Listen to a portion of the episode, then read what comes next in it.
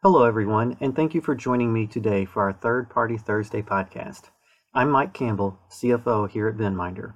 Today we will discuss an element of budgeting for 2019. We'll cover some of the reasons for third party risk management budget. Remember, if done right, third party risk management is a strategic advantage. It's an expense, but also the best way to defend your company when risk is posed. Therefore, budgeting for this area is critical.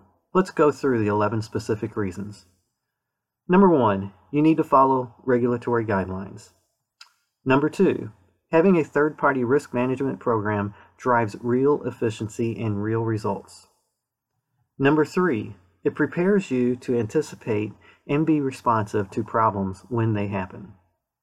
Number four, it ensures you'll sign on good business partners who will support your objectives. Number five, You'll drive down costs by identifying expensive risk and have ways of comparing providers in an effective selection process. Third party risk management helps identify and consolidate or completely eliminate duplicate use of vendors by different lines of business.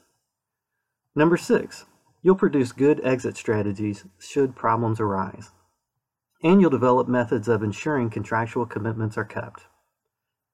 Number seven, your senior management team and board will understand and support solid business decisions that emanate from the work of third party risk management.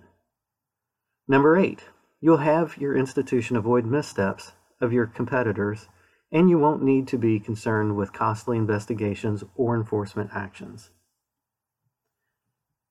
Number nine, you'll ensure customer satisfaction.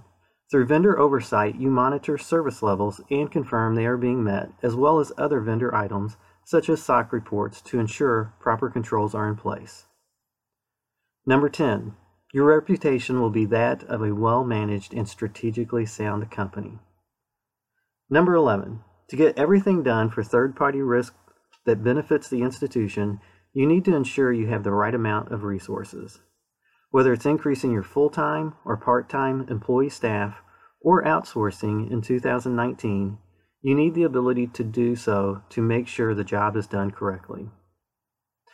This list of reasons is not an exhaustive list, as there are many, certainly many more reasons for third party risk management budget. However, as you can see, it's very important to consider your third party risk management department and or program when determining priorities and budgeting for the upcoming year. I hope you found this podcast helpful. Again, I'm Mike Campbell at VenMinder. If you haven't already done so, please subscribe to our third party Thursday series.